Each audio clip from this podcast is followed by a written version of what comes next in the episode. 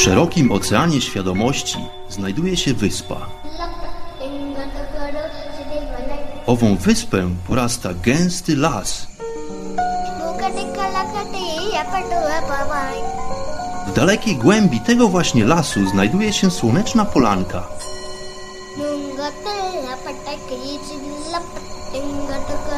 Przy tej oto polance w gorących promieniach słońca stoi sobie pewna magiczna chata.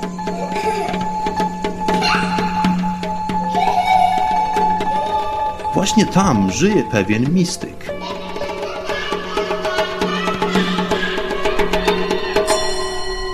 Mam na imię Bart i zapraszam wszystkich serdecznie do wysłuchania programu Chata Mistyka.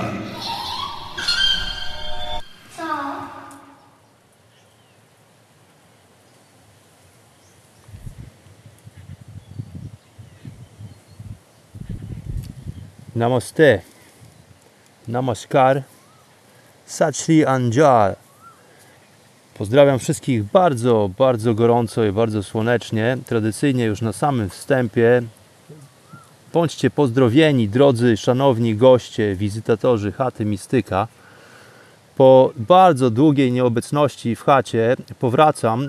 Oczywiście drzwi do chaty zwykle stoją otworem, więc zapraszam do odwiedzin archiwum chaty Mistyka. Natomiast dzisiaj kolejna nowa opowieść po bardzo, bardzo długim czasie mojej nieobecności w chacie, spowodowanej paroma drobiazgami, które stanęły na przeszkodzie w produkcji nowych opowieści, nowych odcinków. Między innymi paromiesięczne przygotowania do mojej kolejnej wyprawy do Indii. Otóż pod koniec grudnia zeszłego roku, roku 2018, rozpocząłem bardzo skrupulatne przygotowania do mojej kolejnej wizyty w ashramie w centrum jogi Isha w południowych Indiach. Ten program jogi o tajemniczej nazwie Samyama, o którym to zresztą za chwilę pokrótce opowiem, jest dosyć ważnym wydarzeniem w moim rozwoju duchowym. Jest to pewnego rodzaju głęboki proces energetyczny, proces karmiczny również, do którego należało się bardzo skrupulatnie przygotować. Pomimo tego, że sam program w marcu trwał jedynie 8 dni. Program, w którym to uczestnicy brali udział w kompletnym milczeniu, gdzie byliśmy zachęceni do tego, aby oddać nasze telefony na czas pobytu, na czas odbywania się owego programu jogi. Także żadnych gadżetów elektronicznych, żadnego kontaktu ze światem zewnętrznym. Niedozwolone były również książki, różnego innego rodzaju materiały, które można ewentualnie czytać. Natomiast program był tak ściśle i skrupulatnie zaprojektowany, że nawet gdyby któryś z uczestników posiadał książkę, podejrzewam, że nie miałby po prostu czasu i sposobności, aby tą książkę podczas tych 8 dni otworzyć. Więc program na bardzo wysokim jogicznym poziomie, że tak powiem. Praktyka samyama jest jak gdyby kulminacją, jest takim zwieńczeniem paru poprzednich technik jogicznych, z którymi to zapoznałem się w ciągu ostatnich paru lat, uczęszczając do tego ashramu w południowych Indiach. Więc szalenie istotny był ten okres przygotowań do owych 8 dni.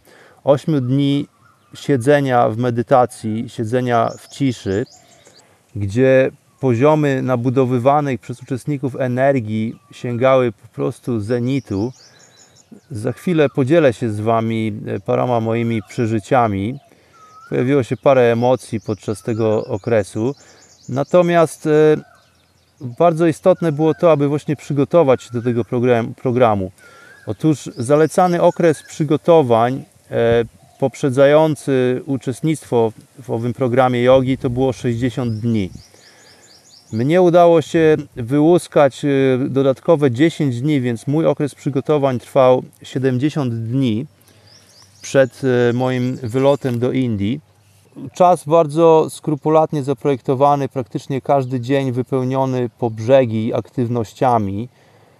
Wiązało się z tym mnóstwo praktyk Hatha Yogi, czyli joga asany, czyli tak zwane postury fizyczne, postury geometryczne, sposób, w którym to jesteśmy w stanie zliniować się w pewien magiczny sposób z geometrią tej planety, ale nie tylko, z geometrią właściwie całej galaktyki, całego kosmosu. Na tym polega rzetelna praktyka Hatha Yogi. Oprócz tego wielogodzinne praktyki tak zwanej yoga krii. Kriya, czyli akcja wewnętrzna, jest to umiejętność czy też sposobność do tego, aby przemieszczać, czy też w sposób świadomy i poruszać energiami życiowymi, które to w nas tkwią. To jest sprawa, która wymaga inicjacji, jest to sprawa, która wymaga długotrwałej praktyki. Ja zajmuję się tym, tą techniką, tą technologią właściwie już od paru lat, właściwie dzień w dzień. Więc przynosi na pewno ona skutki i pozytywne rezultaty. Oprócz tych dwóch rzeczy, oczywiście długie godziny siedzenia i medytacji. Wszystko to po to, aby przygotować umysł do tego niesamowitego przedsięwzięcia, którym to właśnie był ten kulminacyjny program o nazwie Samyama. Oprócz tego wspomnę jeszcze, że oczywiście towarzyszyła mi odpowiednia dieta, tylko 2 posiłki dziennie przez te 70 dni, tak zwana dieta jogiczna, tak zwana dieta sattwik, czyli tylko i wyłącznie produkty pochodzenia roślinnego w tym wypadku, czyli totalnie wegańska właściwie dieta, bez udziału żadnego rodzaju nabiału, czy też mleka, czy innych produktów pochodzenia zwierzęcego. Wymogiem było również to, aby 50% mojego pożywienia to były surówki, czyli właściwie surowe warzywa. To było poniekąd wyzwanie, dlatego że przygotowywałem się do tego procesu w miesiącach styczeń, luty, oczywiście w Europie wówczas jest zima, więc radziłem sobie z tym, aczkolwiek ta temperatura na zewnątrz nie sprzyjała za bardzo właśnie tego typu diecie surówkowej. To głównie kojarzy się z pewnym wychłodzeniem organizmu, więc musiałem dosyć mocno dbać o swoją kondycję, nie tyle psychiczną, mentalną, ale również fizyczną. No ale do tego właśnie skłania cały ten proces, aby odciąć się od naszych codziennych, zaprogramowanych zachowań i kompletnie poświęcić się temu procesowi właśnie po to, aby oczyścić nie tylko umysł, ale również organizm. No i rezultatem jest to, że podczas tych 8 dni mamy za zadanie doświadczyć po prostu tej niesamowitej puli energii, która jest serwowana w naszą stronę. I dlatego ten okres przygotowawczy jest szalenie istotny, jest prawdopodobnie jedną z najbardziej istotniejszych części całego tego programu. Ludzie, którzy nie przygotowywali się do tego programu rzetelnie lub przygotowywali się, ale w dużo mniejszym stopniu ze względu na różnego rodzaju wymówki, że tak powiem, które te pojawiają się w życiu, końcowo, docelowo dosyć mocno cierpieli. Było to łatwo zauważalne. Za chwilę opowiem troszeczkę więcej na temat tego programu, ale to trochę potroszę tytułem właśnie wymówek moich, dlaczego nie było Chaty Mistyka do tej pory przez tyle miesięcy. Więc jestem już w Indiach, jestem w Pendżabie, ponownie jestem w Pendżabie. Po drodze wydarzyło się naprawdę sporo. Za chwilę potroszę o tym wszystkim opowiem. Dzisiejszy odcinek jest dosyć mocno improwizowany. Dzisiejszy odcinek jest troszeczkę podróżniczy, troszeczkę mistyczny, jak to zwykle bywa w chacie mistyka. Siedzę sobie w buszu, jak to lubię, w krzakach po prostu. Wokół mnie słychać przepiękne dźwięki przyrody. Takie prawdziwe tło. To nie są żadne nagrania, które tam w tle zwykle prezentuje śpiewających, ćwierkających ptaszków. Tutaj te wszystkie dźwięki są na żywo. Dzisiaj troszeczkę wiecznie, więc być może raz na jakiś czas zadmucha do mikrofonu. Być może też przejedzie jakiś motor raz na jakiś czas, dlatego że pomimo tego, że siedzę w lesie, to nie jestem aż tak bardzo daleko od drogi. No i co? Weźmy może sobie 3 głębokie oddechy, skoro jesteśmy w tym lesie. Wyobraźmy sobie, że jesteśmy tutaj razem, jesteśmy tutaj wspólnie. Pośród tej przepięknej zieleni, soczystej zieleni, matka natura, która otacza mnie w tym momencie, prezentuje swoje wdzięki. Siedzę na takiej suchej ściółce leśnej, pośród takich grup bambusów, pośród takich dużych pęków bambusa. I dlatego proponuję już na samym wstępie wziąć sobie 3 głębokie, świadome oddechy. Dlatego, drogi słuchaczu, droga słuchaczko, jeżeli robisz w tej chwili cokolwiek innego poza słuchaniem Chaty Mistyka, to proszę, żeby na chwilę udało się wygospodarować dosłownie minutkę czasu. Zostawmy wszystkie przedmioty, które posiadamy w rękach, w dłoniach w tym momencie. Być może pracujemy przed komputerem, być może klepiemy coś w klawiaturę. Jeżeli na minutkę możemy pozostawić te wszystkie czynności. Jeżeli nosisz okulary, ściągnij na chwilę okulary, nie będą Ci potrzebne. Zamknij oczy. Posłuchaj dźwięków tego przecudnego, magicznego lasu, w którym tu siedzę.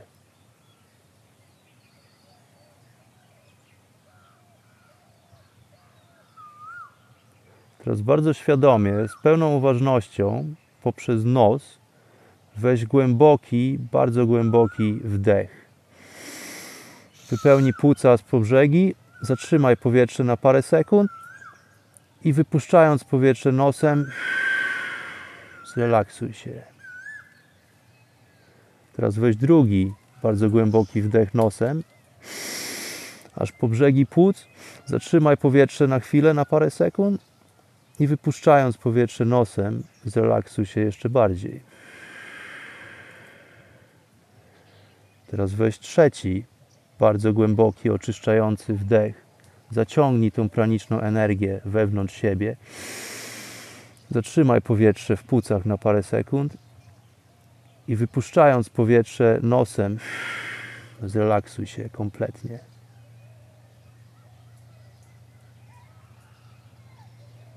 Kontynuuj oddychanie w normalny, naturalny sposób.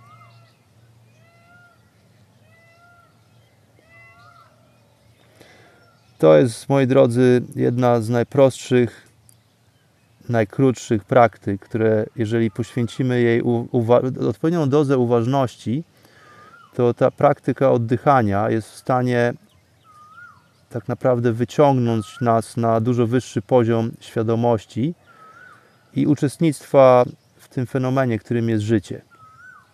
Ja już od dłuższego czasu zachęcam wszystkich do oddychania, świadomego oddychania, chociażby jeżeli naprawdę nie masz czasu w ciągu dnia, to poświęć samemu sobie, samej sobie, swojej prawdziwej istocie dosłownie tą minutę i poddychaj świadomie. Jeżeli jesteś w stanie robić to dłużej, rób to dłużej, zrób to przez 5 minut, 10 minut. Jeżeli medytujesz, jeżeli jesteś w stanie wysiedzieć w pozycji ze skrzyżowanymi nogami na podłodze, z wyprostowanymi plecami, z zamkniętymi oczami, jeżeli jesteś w stanie siedzieć i słuchać swojego oddechu, przyglądać się swojemu oddechowi przez pół godziny, przez 45 minut, przez godzinę, to naprawdę świetnie, to wybornie. Polecam te praktyki tak często, jak tylko nadarza się ku temu sposobność. Najczęściej jednak bywa tak, że tą sposobność musimy sami sobie stworzyć. Inaczej po prostu pojawia się zbyt wiele wymówek lub zapominamy o tym, że praktyka duchowa to jest właśnie coś, co musimy kultywować. To jest coś, co musimy kontynuować właściwie dzień w dzień. To jest ta duchowa sadhana.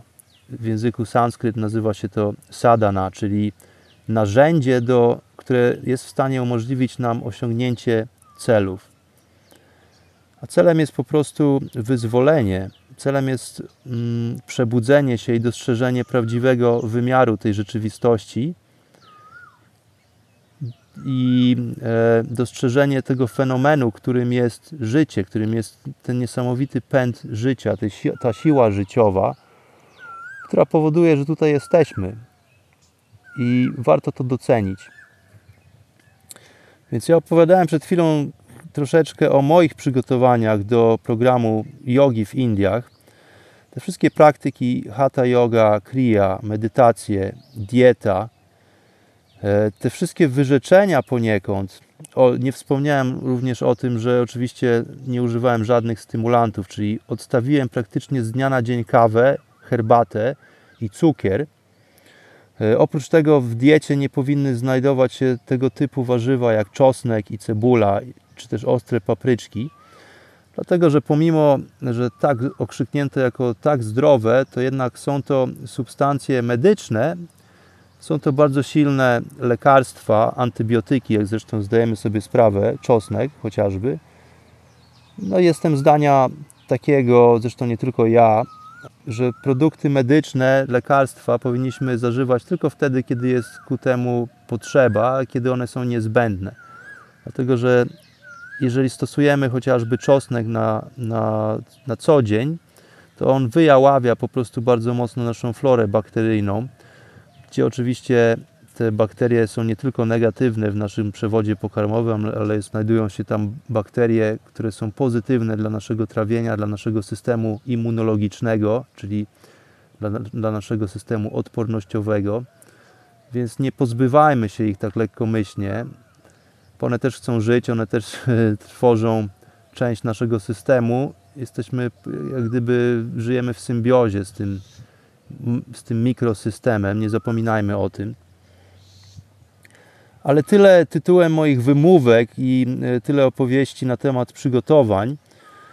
Pod koniec lutego udało mi się wylecieć w końcu. Oczywiście przez te 2 miesiące nie byłem w stanie pracować, więc jak gdyby całe moje wysiłki skierowane ku temu, aby zaoszczędzić pieniądze na wylot, na podróż do Indii w tym roku, skupiły się na koniec zeszłego roku.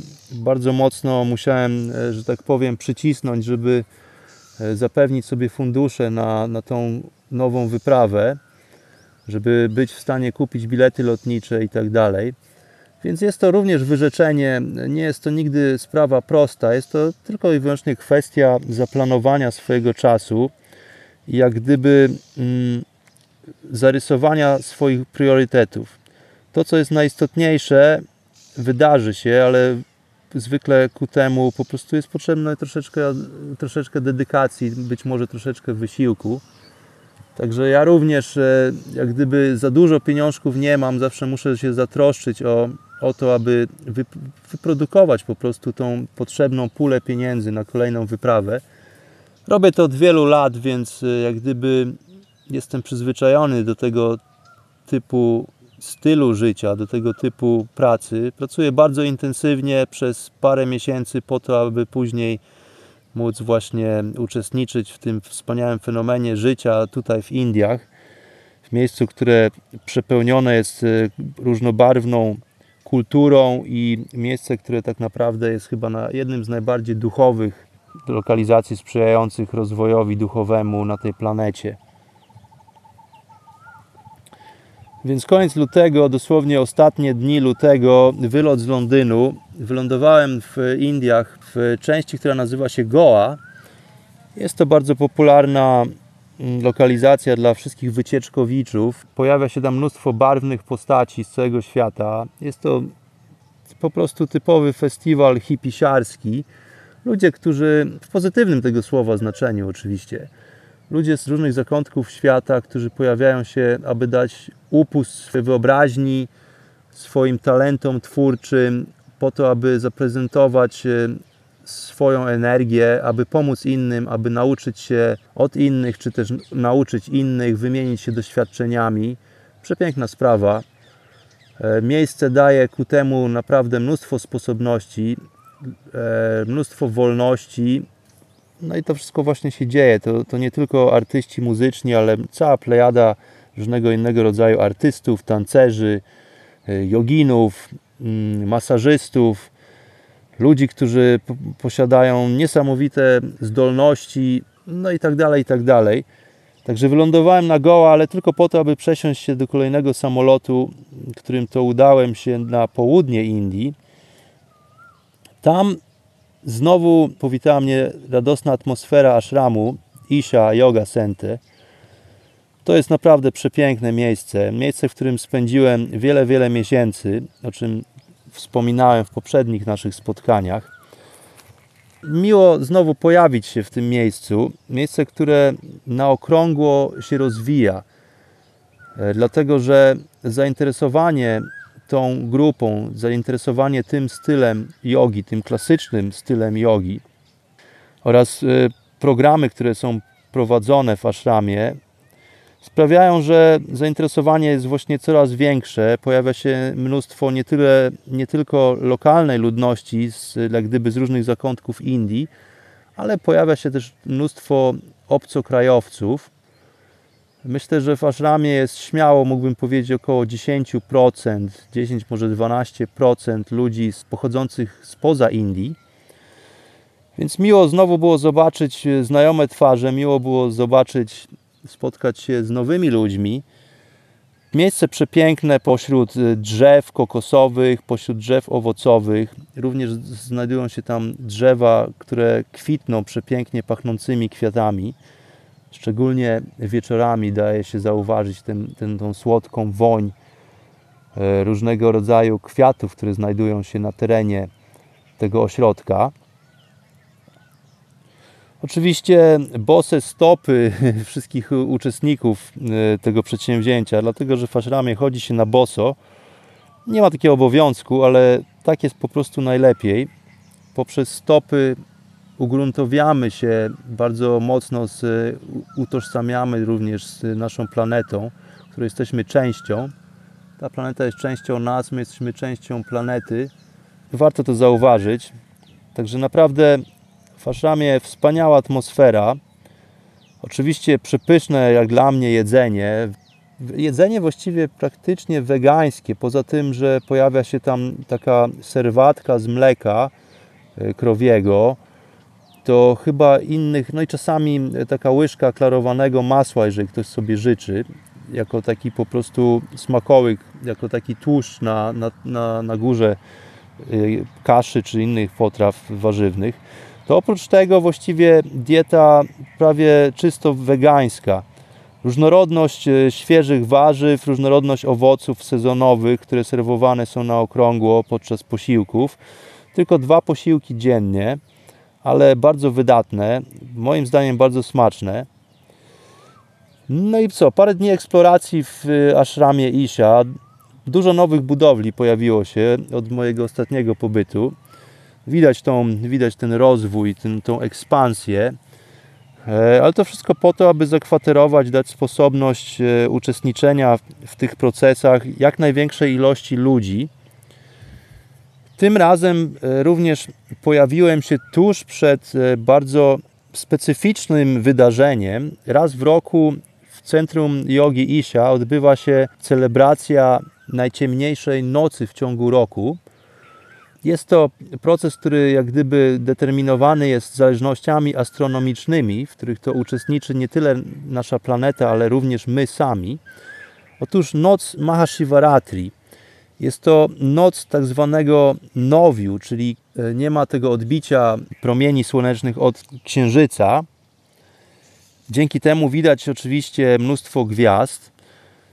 Takich nocy, podobnie jak noce pełni księżyca, w roku jest mniej więcej 12. Więc jest 12 pełni, czasami jest to 13 pełni w roku, to zależy, to się również zdarza. Ale jeżeli podążamy procesami jogicznymi, jeżeli zagłębiamy się w technologię, którą jest Hatha Yoga, wspominałem już o tym parukrotnie, samo słowo Hatha oznacza słońce i księżyc. Inaczej jest to Surya i Chandra. Surya w języku sanskryt oznacza słońce, Chandra oznacza księżyc. Ale właśnie sama hybryda, słowo Hatha Yoga oznacza zespolenie tych elementów, które są tak mocno istotne dla naszego funkcjonowania, dla naszego bytu. Jest to po prostu to, co determinuje w pewien sposób, określa naszą formę w tej ramie cielesności, tutaj na tej planecie. Bardzo często nie zauważamy tych bardzo istotnych czynników, od których jesteśmy zależni, z którymi to jak gdyby współpracujemy. A pomimo tego, że tak potężne, to gorące, emanujące światłem słońce na niebie jest bardzo istotne dla naszego życia, dla naszego funkcjonowania tutaj w tym układzie. No i zresztą tak samo jest z naszą planetą Ziemią i tak samo jest również z Księżycem. Opowiadałem o tym już wielokrotnie, więc tutaj nie będę się powtarzał. Aczkolwiek właśnie sztuka odnajdywania i posługiwania się tą kosmiczną geometrią jest w praktykach jogi bardzo istotna. To jest właśnie Hatha Yoga, to są te postury, to są te asany fizyczne, to są te postury ciała, które umożliwiają nam jak gdyby zestrojenie się z tą kosmiczną melodią, z tym kosmicznym rezonansem. Umożliwiają nam zliniowanie się z pewnymi prawidłami geometrycznymi, które to zachodzą tutaj w tym procesie, w tym układzie. Więc Mahashivaratri to potężny festiwal, który organizowany jest raz do roku, właściwie na terenie całych Indii. Natomiast ten w ashramie Isha jest zdecydowanie już od wielu lat przodującym wydarzeniem pod tym względem, chociażby ze względu na ilość uczestników, którzy pojawiają się w Tamil Nadu, w południowej części Indii, aby wziąć udział w tym niesamowitym wydarzeniu. Opowiadałem o Mahashivaratri już parukrotnie, już na samym początku naszych spotkań w Chacie Mistyka, kiedy to sam zapoznałem się z tym procesem po raz pierwszy. Jeżeli podążamy technologią jogi, jeżeli rozumiemy, na czym ta technologia polega, technologia, czyli to, co ma za zadanie działać, co ma za zadanie przynieść nam określone skutki, to zrozumiemy również w bardzo prosty sposób, że tego konkretnego dnia, tej konkretnej nocy właściwie, nocy Mahashivaratri, układ galaktyczny liniuje się, to znaczy planety tego układu liniują się. Oczywiście to wytwarza bardzo istotny, bardzo mocny rezonans energetyczny, którego my jako ludzie, jako istoty ludzkie jesteśmy również częścią i w którym to współuczestniczymy. Czy nam się to podoba, czy nie właściwie, dlatego że jest to jedno z większych prawideł funkcjonowania tutaj po prostu w tej rzeczywistości dla nas. Ta nasza właśnie forma fizyczna, ta forma cielesna, w której to przejawiamy się, no idąc dalej tym tropem, przejawiamy się jako te indywidualne jednostki świadomości. O tym sobie często tutaj rozważam w Chacie Mistyka, aczkolwiek dzisiaj nie o tym. Więc o co chodzi w nocy Mahashivaratri? Jest to umiejętność wykorzystania właśnie tej linearności, tego zliniowanego układu galaktycznego. Chodzi o to, że nasz kręgosłup jest solidną anteną, można by powiedzieć, kosmiczną anteną. Więc jogini wiedzą o tym od wielu tysięcy lat i kręgosłup jest bardzo istotnym elementem naszego funkcjonowania i naszych odczuć, naszej interakcji z światem zewnętrznym, ale również jest to narzędzie, które wykorzystywane jest do zagłębiania się właśnie w te procesy wewnętrzne, w te procesy duchowe. Więc kręgosłup jako taka potężna antena kosmiczna, nakierowana, dostrojona w odpowiedni sposób, jest w stanie odebrać po prostu sygnał. To jest dokładnie na tej samej zasadzie jak antena, jakaś taka stara antena telewizyjna czy też radiowa. Oprócz tego, że urządzenie jest, to musimy być w stanie to urządzenie dostroić, musimy być w stanie to urządzenie wykorzystywać, prawda? Obojętnie od tego, co by tym urządzeniem było, musimy umieć się tym urządzeniem posługiwać. Sam fakt posiadania jakiegoś gadżetu czy urządzenia, jak sobie dobrze zdajemy sprawę, nie prowadzi nas do jakichkolwiek pozytywnych skutków, dopóki nie jesteśmy w stanie używać tego urządzenia. Więc zwykle musimy się nauczyć używać tego urządzenia. Jeżeli mamy instrukcję obsługi, to świetnie. Natomiast przychodzimy tutaj na ten świat bez jak gdyby instrukcji obsługi do tego organizmu, do tego wspaniałego gadżetu, którym jest nasz organizm ludzki, co jest troszeczkę komplikacją. Oczywiście pojawiając się tutaj w tym świecie z kompletną amnezją, nie pamiętając kompletnie żadnych swoich poprzednich doświadczeń, z naszych odwiedzin w tego typu rzeczywistości, być może w tej samej lub bardzo zbliżonej pod względem swojego charakteru. Tutaj już wkraczam na głęboki temat reinkarnacji, ale dzisiaj również nie o tym, ale to mam na myśli, kiedy mówię o tym, o tej instrukcji obsługi, to często właśnie mamy problem, żeby w ogóle skumać, w jaki sposób mamy po prostu żyć to życie w sposób prawidłowy, w sposób zgodny z naturą. Natura to jest takie właściwie prawo. Jeżeli żyjesz, jeżeli robisz coś przeciwko prawu, to zostaniesz ukarany. Tak to zwykle działa. Czy jest to prawo ludzkie, czy jest to prawo zwierzęce, czy jest to prawo naturalne, to zwykle, jeżeli robisz coś wbrew właśnie temu prawu, jeżeli robisz coś wbrew naturze, to będziesz musiał, czy musiała prędzej czy później zapłacić cenę za tego typu poczynania. Więc my mamy za zadanie żyć jak najbardziej w zgodzie z naturą, kiedy pojawiamy się, kiedy przejawiamy się w tym świecie natury. No ale nie zawsze wiemy do końca, jak to zrobić. Nie zawsze do końca wiemy, jak sobie z tym poradzić. Nie każdy ma okazję pojawić się w okolicznościach czy środowisku, które umożliwia tego typu właśnie rozwój. Często wiem to dokładnie, wiem to z własnego również doświadczenia. Często zajmuje mnóstwo lat, żeby połapać się, o co w tym wszystkim tak naprawdę chodzi. Często zajmuje pół życia nam ten proces, aby po prostu się przebudzić, zobaczyć, o co tak naprawdę chodzi w całym tym funkcjonowaniu tutaj. I żeby wkroczyć w ogóle na tą ścieżkę poznania, na tą ścieżkę odkrywania prawdy. No ale zawsze warto próbować. Tutaj odbiegłem znowu w jakiś gąszcz dygresji, natomiast powracając do sprawy Mahashivaratri, czyli tej szczególnej nocy w ciągu roku, sprawa polega na tym, aby po prostu utrzymywać kręgosłup w pozycji pionowej w ciągu tej nocy.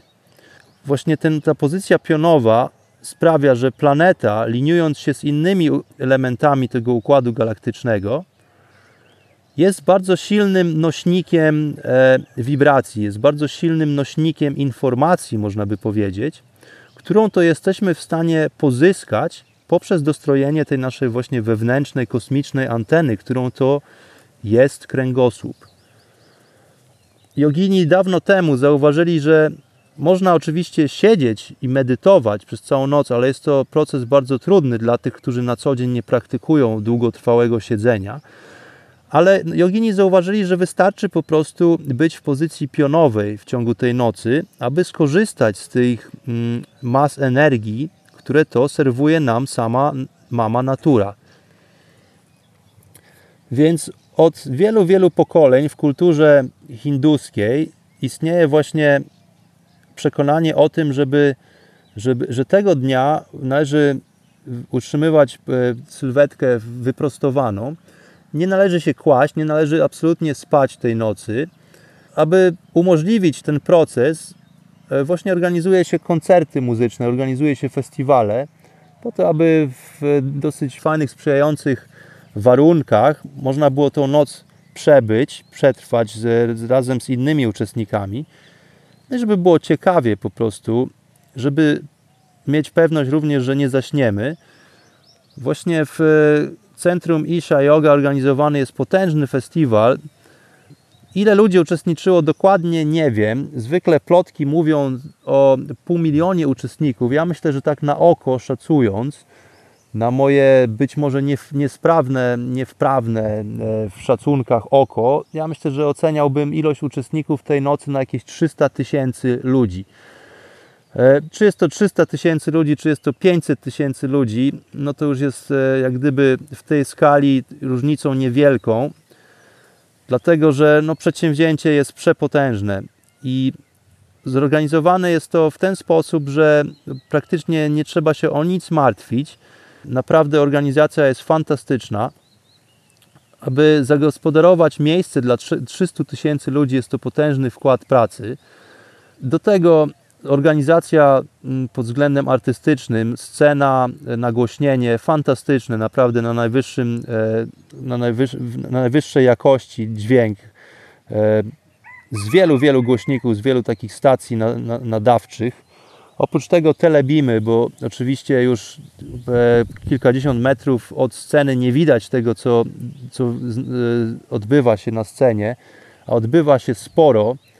Cała plejada lokalnych tancerzy, muzyków, nie tylko klasycznych, ale również współczesnych.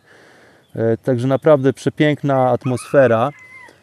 Oprócz tego różnego rodzaju możliwości na spróbowanie lokalnych potraw, stragany z materiałami, z których to można wytwarzać ubrania, również ubrania same w sobie.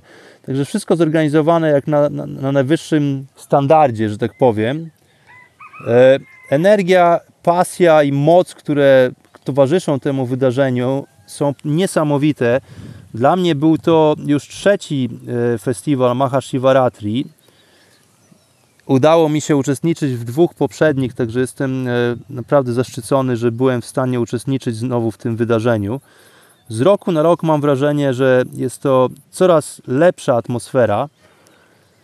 W tym roku technologia zaprezentowana podczas tej nocy była naprawdę również na bardzo wysokim poziomie. Otóż pojawiły się projekcje, takie animacje na statule Shiwy. Opowiadałem dawno już temu o postaci Adi Yogiego, czyli Adi Yogi oznacza pierwszy jogin.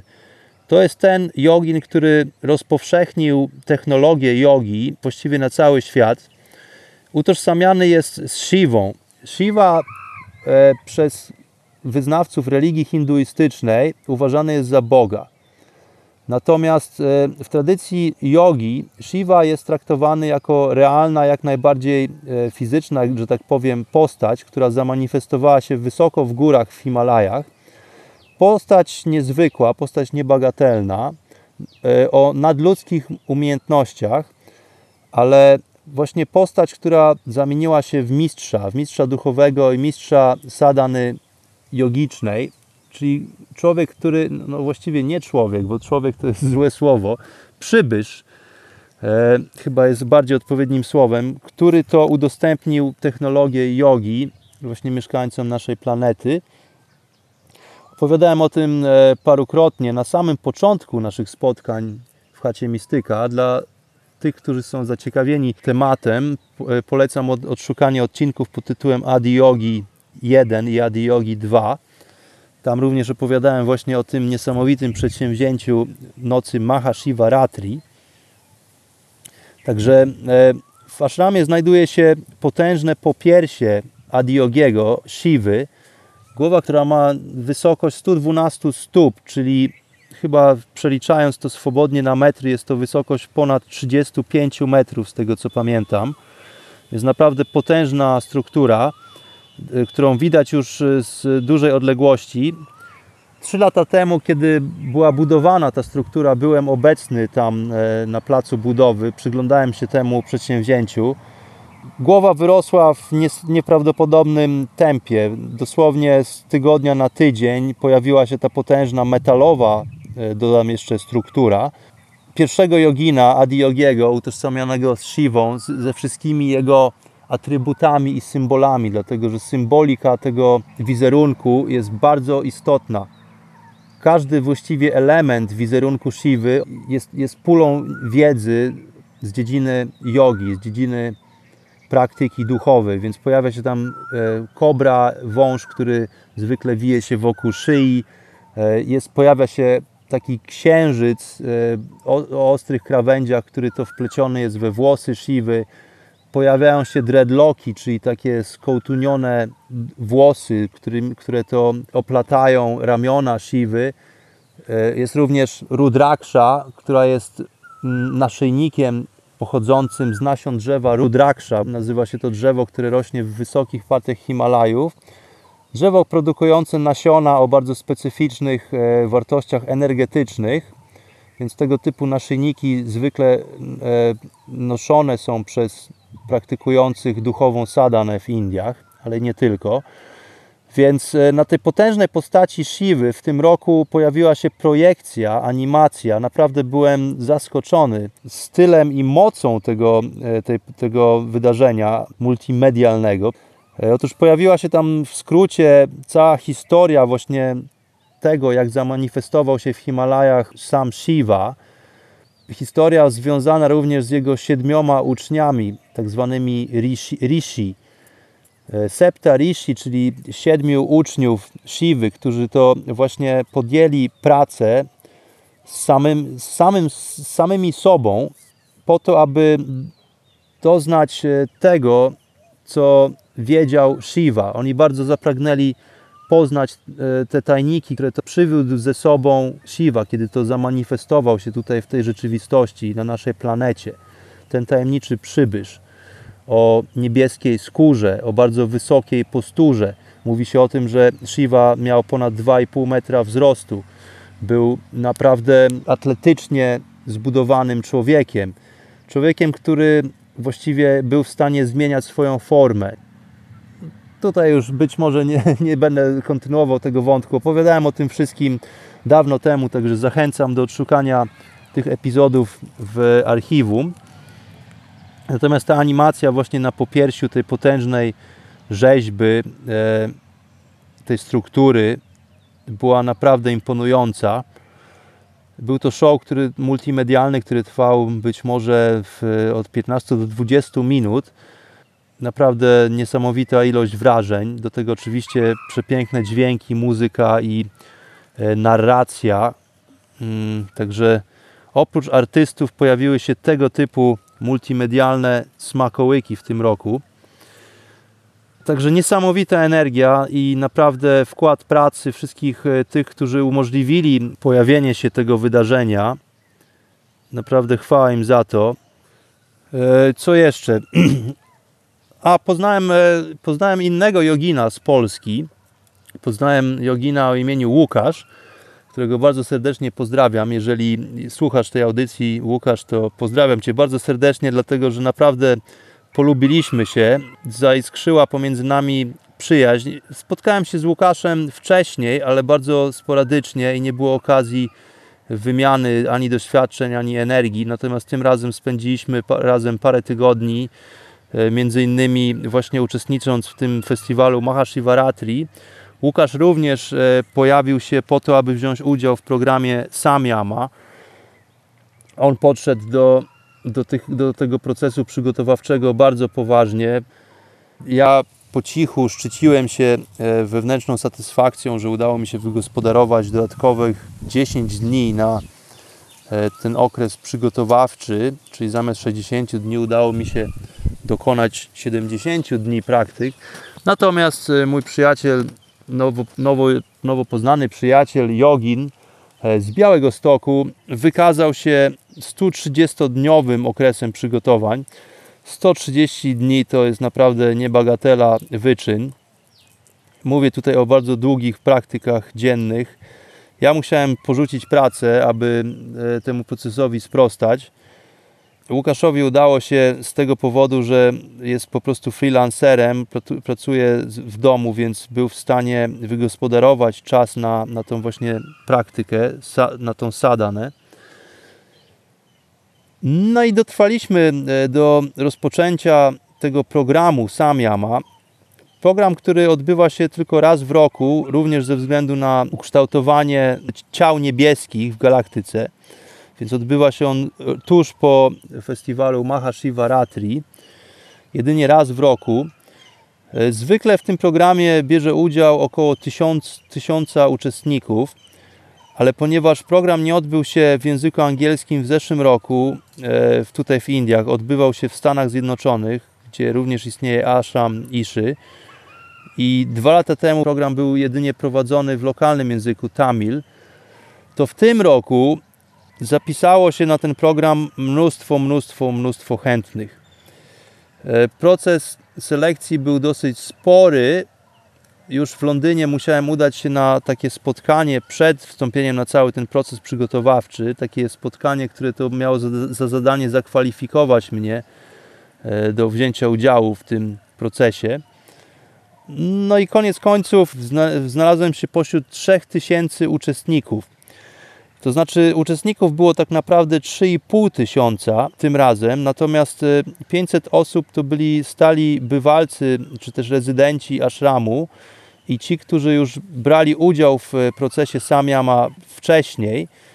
Te 500 osób było usytuowanych w innej hali, natomiast w mojej hali, w dosyć sporej hali, znajdowało się 3000 ludzi. Wyglądało to w ten sposób, że mieliśmy materace na podłodze tego pomieszczenia, tej potężnej hali. Pomimo dużych rozmiarów właśnie tego budynku, ludzi, uczestników było tyle, że właściwie materace stykały się ze sobą, czyli nie było pomiędzy nimi praktycznie żadnych alejek do chodzenia, tylko co parę rzędów były takie alejki właśnie, którymi można było się przemieszczać. Ja jestem dosyć wysoką osobą, więc znalazłem sobie na szczęście takie miejsce przy alejce właśnie tej przechodniej, gdzie mogłem sobie troszeczkę bardziej wyciągnąć nogi i uniknąć tym samym kopania kogoś w głowę podczas snu. No i rozpoczął się program, 8-dniowe przedsięwzięcie w milczeniu pośród 3000 uczestników. Jest to naprawdę piorunujące wrażenie. Jak tylko usiadłem pierwszego dnia, od razu mną tąpnęło. To znaczy wydawało mi się, że jestem doskonale przygotowany do tego procesu 8-dniowego siedzenia długimi godzinami codziennie. Robiłem swoje praktyki dzień w dzień. Wydawało mi się, że jestem naprawdę świetnie przygotowany. No ale żeby nie było zbyt łatwo, to właśnie jak tylko usiadłem pierwszego dnia, po paru godzinach poczułem się po prostu chory.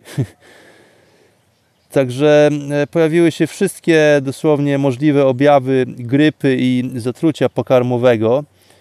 Wliczając w to gorączkę, zatkany nos, ból głowy, ból mięśni, ból stawów, biegunka. No i zaczęło się na poważnie. Siedzę pośród 3000 uczestników. Nikomu nie mogę popatrzeć w oczy, dlatego że jest to jeden z wymogów.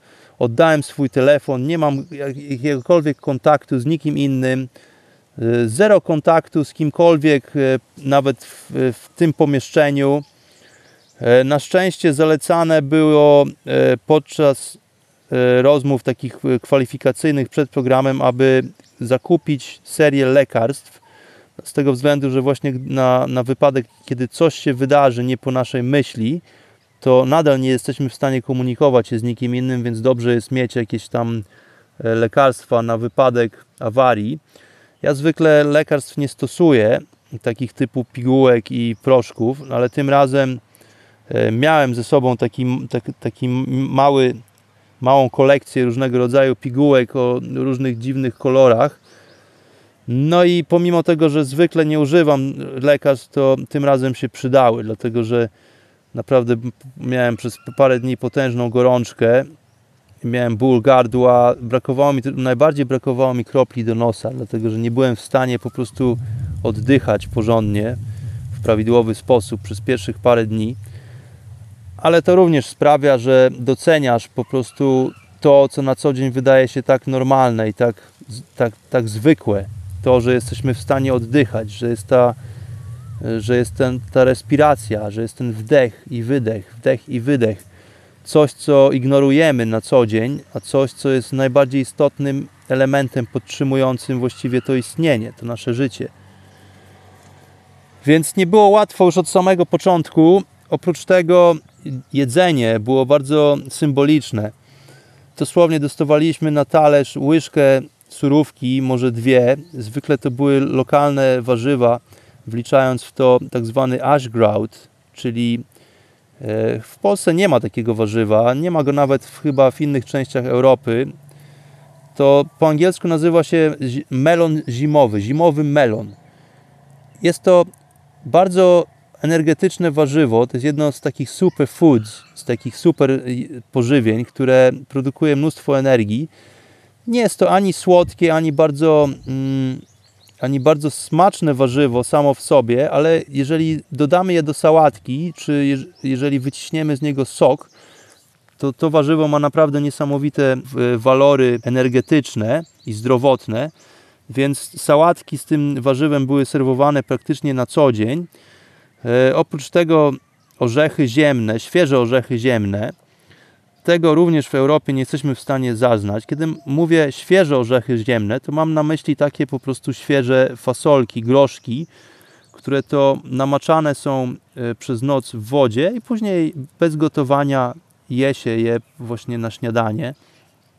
Albo w takiej zwykłej, naturalnej swojej formie, albo są dodatkami do różnego rodzaju innych potraw. Oprócz tego jakieś kiełki, fasolki, mung na przykład, jakiś kawałek arbuza i to praktycznie było całe pożywienie nasze. Do tego jeszcze były podawane takie kaszki rozwodnione, to się nazywa w Indiach kanji. Kanji to jest po prostu taka bardzo rozwodniona kaszka. Nie jest ona ani słodka, ani jakaś tam super słona, jest taka po prostu troszeczkę bez smaku, że tak powiem. Aczkolwiek bardzo pożywna, również sprawiająca pojawienie się mnóstwo energii w organizmie. Więc jedzenie ilościowo było podawane bardzo symbolicznie. Wszystko po to, aby właśnie jak najbardziej odtruć i odciążyć organizm, żołądek, po to, aby skupić się na innych procesach, które właśnie zaczynają przejawiać się w tego typu warunkach, kiedy mamy właśnie pusty żołądek od wielu dni. Nie głodowałem, nie byłem głodny, aczkolwiek żołądek również nie był pełny, więc nie było tej potrzeby ciągłego trawienia w ciągu dnia. To są bardzo sprzyjające warunki, żeby podjąć tę pracę duchową, żeby podjąć medytację, żeby nie było właśnie problemu z tym wiecznym, ciągłym trawieniem. 3 posiłki dziennie dla dorosłego człowieka jest to naprawdę za dużo. Nie powinniśmy jeść ani 3 posiłków, ani 5 posiłków dziennie, jak to niektórzy uważają za zdrowe. 5 posiłków małych dziennie to jest domena atletów, to jest domena sportowców, to są ludzie bardzo aktywni, którzy mają bardzo szybką przemianę materii i którzy potrzebują energię w małych porcjach, która jest dystrybuowana jak gdyby na cały zakres dnia. Więc jeżeli nie uprawiasz sportów, jeżeli nie jesteś osobą superaktywną, to jedzenie 5 razy dziennie jest absolutnie skandaliczne. Jedzenie 3-krotnie jest już za dużo. Jeżeli masz ponad 30 lat, to twój organizm jest już ukształtowany i właściwie nie potrzebuje tyle pożywienia, ile do tej pory. Więc po 30 roku życia zalecam naprawdę przyjrzenie się diecie, która bazuje na 2 posiłkach dziennie. Ja zwykle jadam pierwszy posiłek koło godziny 11. Przed tym oczywiście z pustym żołądkiem jestem w stanie odbyć parugodzinną praktykę jogi. Stosując różne technologie, to naprawdę pomaga. W tym momencie jesteś już po kilkunastu godzinach postu od swojej kolacji. Kolacja jest jedzona mniej więcej o godzinie 19, o godzinie 20 najpóźniej, po to, aby również z pełnym żołądkiem nie iść od razu spać. Musi być parę godzin przerwy, zanim udamy się w spoczynek.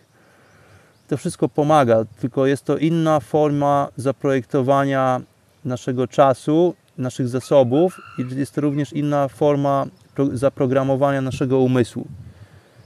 Jeżeli jesteśmy zaprogramowani do jedzenia 3-krotnie i pomiędzy tym jeszcze jakieś snacksy i różnego innego rodzaju podwieczorki, no to bardzo ciężko jest wyrwać się z tego typu schematów.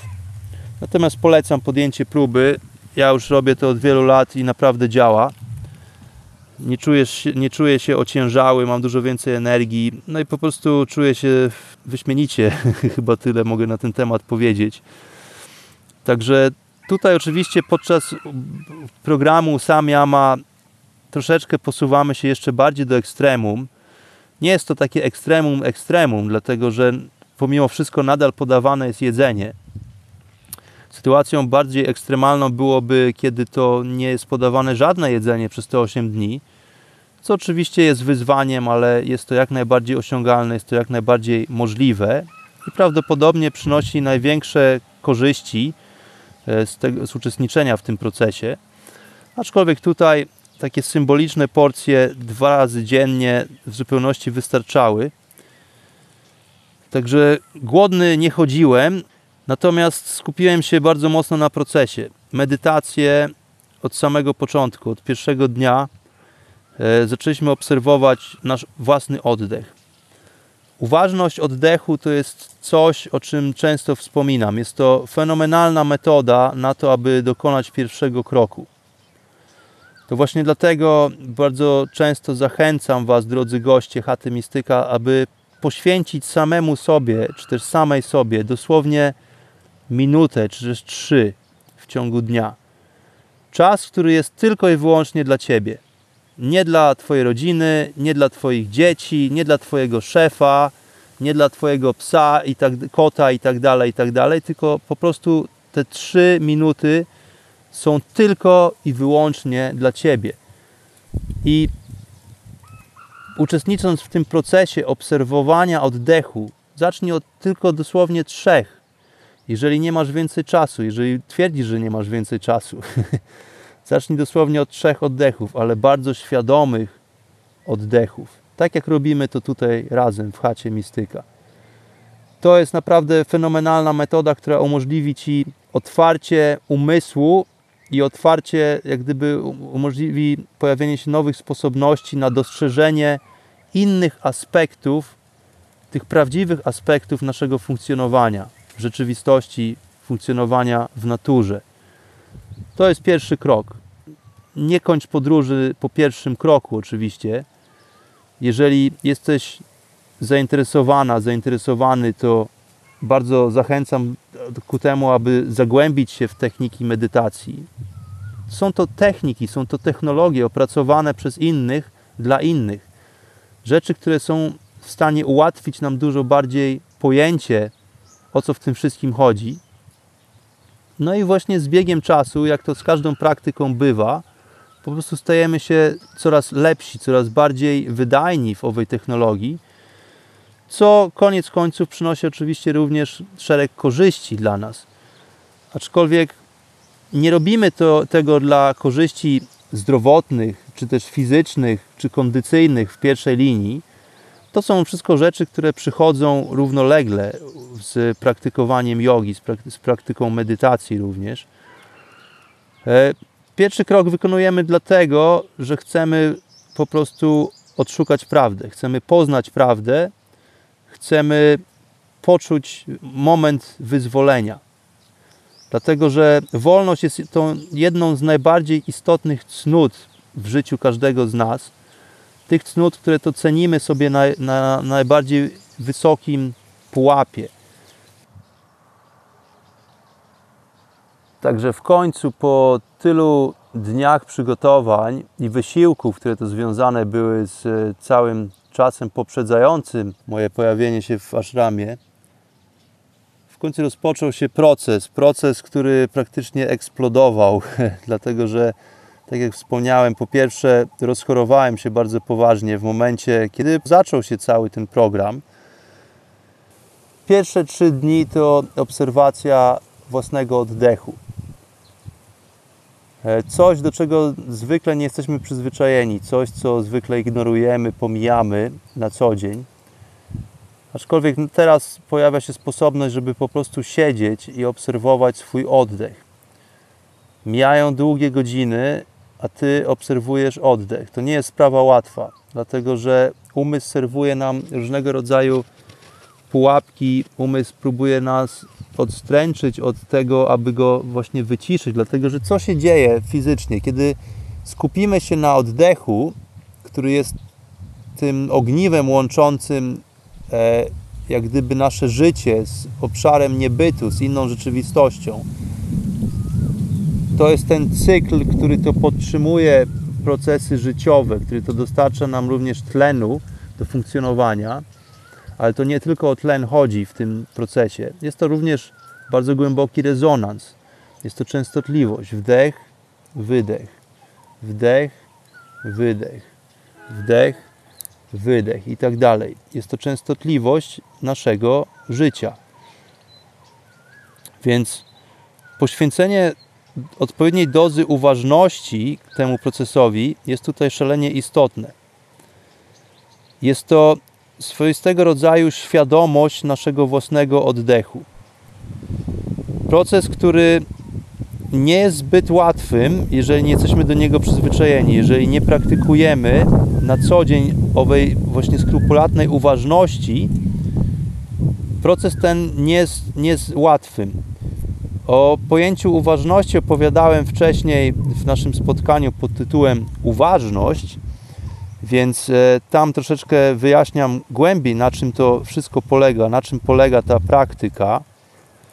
I również wspomniałem tam o tym, że proces ten wymaga niesamowitych pokładów energii, dlatego musimy tą energię wcześniej nabudować, musimy ten organizm nasz przygotować do tego, aby ciało nasze siedziało w bezruchu i z pewnego rodzaju swobodą przez tyle godzin, po to, aby mogły odbyć się inne procesy, procesy psychiczne, procesy mentalne, procesy duchowe, procesy emocjonalne również.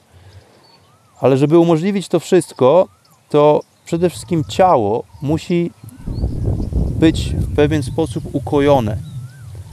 Dlatego te 60 dni, te 70 dni, te 130 dni przygotowań, robienie tych fizycznych postur, asan, po to, aby nasze ciało przynajmniej nie odmawiało nam posłuszeństwa od razu, jak usiądziemy ze skrzyżowanymi nogami. Dlatego, że jeżeli coś nas boli w plecach, jeżeli bolą nas kolana, coś gdzieś strzyka, coś jest niewygodne, to myślimy cały czas o tych doznaniach, a nie jesteśmy w stanie poświęcić uwagi temu procesowi duchowemu. Dlatego ten cały okres przygotowań był tak szalenie istotny. Te pierwsze 3 dni programu to również czantowanie.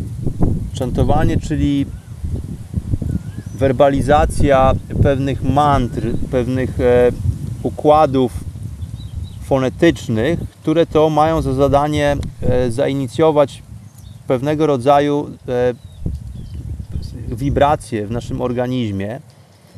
Tym razem używaliśmy mantry Om Namah Shivaya, która to powtarzana wielokrotnie wprowadza nas w swego rodzaju trans, co umożliwia naszemu umysłowi odłączenie się od wszystkich zadań, w których to uczestniczy na co dzień. Dzięki temu jesteśmy w stanie jak gdyby odwrócić, poniekąd schakować codzienny charakter, którym to cechuje się nasz umysł. Więc mantra Aum Namah Shivaya posiada oprócz fonetycznych zalet, posiada również inne aspekty znaczeniowe. Otóż Aum jest oryginalnym dźwiękiem, dźwiękiem pierwotnym, który to powoduje początkową wibrację, kiedy to świat przejawia się w stworzeniu. Jest to oryginalna wersja dźwięku Om, który jest bardziej popularną w dzisiejszych czasach wersją tego dźwięku. Aum jest jak gdyby szerszym całym aspektem tego brzmienia, natomiast Om jest taką troszeczkę spłaszczoną, tudzież bardziej popularną wersją w dzisiejszych czasach. Więc mantra może być właściwie jakimkolwiek dźwiękiem, który to powtarzany wielokrotnie sprawia właśnie, że umysł przestaje reagować na różnego rodzaju inne bodźce, którymi to zwykle jest zajęty. Najlepiej używać do mantry słów, które nie mają znaczenia, których to nie kojarzymy sobie z jakimś konkretnym znaczeniem. Czyli może być to na przykład coś w stylu dadi doru de, powtarzane wielokrotnie, dadi doru de, dadi doru de, dadi doru de, dadi doru de i tak dalej, staje się mantrą. Jeżeli będziemy te dźwięki powtarzać na głos lub też wewnętrznie, jeżeli one będą rezonować wewnątrz naszej głowy, to przynoszą właśnie bardzo określone skutki po pewnym czasie. To nazywane jest mantrą. Jest to część właśnie tej jogicznej technologii, która to została odkryta wiele tysięcy lat temu. Natomiast większość mantr stosowanych w dzisiejszych czasach jest na bazie języka sanskryt I tutaj podobnie właśnie Namah Shivaya ma dodatkowe jeszcze atuty znaczeniowe. Jest to nic innego jak po prostu 5 elementów. Namah Shivaya, czyli Om i 5 elementów, ogień, woda, ziemia i powietrze, są również znaczeniowo użyte tutaj w tej mantrze. Ale tak jak wspomniałem, mogłoby być to zestawienie jakichkolwiek innych różnych dźwięków. Najlepiej takich, które nie mają znaczenia, które nam nie kojarzą się z konkretnym znaczeniem, i to również będzie działać. Więc wyobraźmy sobie, że przez pierwsze 3 dni jestem otoczony 3000 ludzi. To są zarówno kobiety, jak i mężczyźni. Oczywiście w oddzielnych sekcjach. Mężczyźni siedzą po jednej stronie hali, kobiety po drugiej stronie hali. Ze względu na kulturowość indyjską tutaj nie miesza się płci podczas tego typu wydarzeń. Zresztą i tak nie ma interakcji żadnej, ale żeby tradycji stało się zadość, jest tego rodzaju separacja. Więc rezonans, który te 3000 gardeł wytwarza, powtarzając na głos mantrę Aum Namah Shivaya, jest fenomenalny. Jest to taki proces, o którym nie jestem w stanie opowiedzieć, jeżeli nie jesteś w tym pomieszczeniu, pośród tych ludzi, którzy wszyscy skupieni są właśnie po to, aby podążać tym samym procesem. Wszyscy mają te same możliwości i warunki ku temu. Jest to naprawdę fenomenalna rzecz. Jest to piorunujące wrażenie, którego nie jestem w stanie niestety przelać w żaden sposób na tutaj moją opowieść. Nie jestem w stanie znaleźć słów, które opisałyby atmosferę, która panuje w tej hali podczas tego energetycznego procesu. No, ale mam nadzieję, że wyobrażacie sobie poniekąd tego typu sytuacje, drodzy goście Chaty Mistyka. Jest to tak potężne nabudowanie energii, że naprawdę otwierają się różnego rodzaju horyzonty, poszerzają się horyzonty, do których to do tej pory nie mieliśmy dostępu. No ale na tym właśnie polega cały ten proces, na tym polega cały ten program.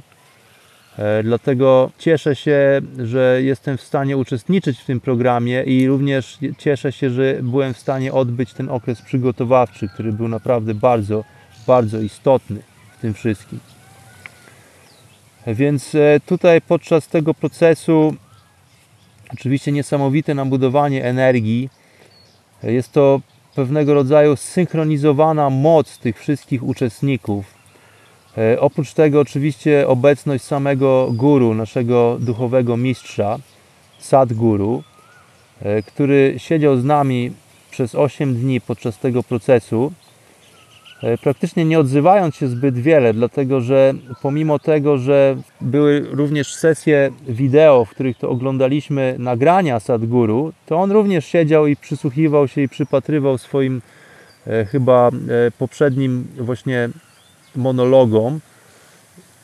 Chyba ze względu na to, że nie ma potrzeby powtarzania tego samego, co już jak gdyby zostało powiedziane podczas poprzednich edycji tego samego programu. Natomiast tutaj szalenie istotna jest sama obecność Sadguru w tej hali. Jest to po prostu potężny transmitter energii. Istota na tak wysokim poziomie duchowym, która po prostu przebyła już te wszystkie doświadczenia, która jest niesamowitym drogowskazem dla nas jako uczestników tego procesu. To naprawdę niesamowite, piorunujące wrażenie. Wrażenie, którego również nie da się opisać słowami, dlatego że te stany energetyczne, których to doświadczyłem podczas siedzenia w owej hali, nie jestem w stanie ich przetłumaczyć słowami, nie jestem w stanie ubrać je w żadne słowa, i jest to doświadczenie wynikające jak gdyby spoza obrębu cielesności. Tym samym umysł nie jest w stanie do końca odnieść się do tego, co tak naprawdę dzieje się z naszą istotą, dlatego że my zwykle jesteśmy w stanie określić tylko to, co kojarzy nam się z naszą cielesnością, to, co kojarzy nam się z naszymi dotychczasowymi doświadczeniami. Tak funkcjonuje nasza pamięć, w ten sposób uczymy się. Jesteśmy w stanie jedynie przyrównać coś do tego, co już jak gdyby wiemy, do tego, co znajduje się w naszej domenie doświadczeń. A tutaj nagle mamy doświadczenie ze stanami energetycznymi, z którymi zwykle wcześniej nie spotkaliśmy się, przynajmniej w tym życiu. Zwiąże się z tym przejawianie się mnóstwa emocji również. Podczas moich sesji medytacyjnych pojawiały się chcąc, nie chcąc, pomimo tego, że umysł próbowałem utrzymać w jak najbardziej nieskazitelnej, czystej formie, to oczywiście pojawiają się wspomnienia. Wspomnienia, które w moim przypadku wydawały się bardzo przypadkowe, bardzo rozbieżne z moją teraźniejszą sytuacją.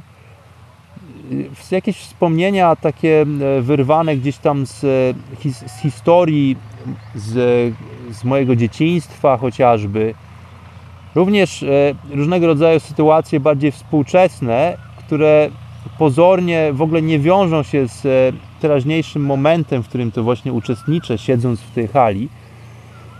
No ale to wszystko to właśnie rozładowywanie tak zwanej karmy. Jest to proces, w którym bardzo mocno właśnie przy udziale guru, przy udziale sadguru odklejamy się, uwalniamy się od naszej dotychczasowej karmy.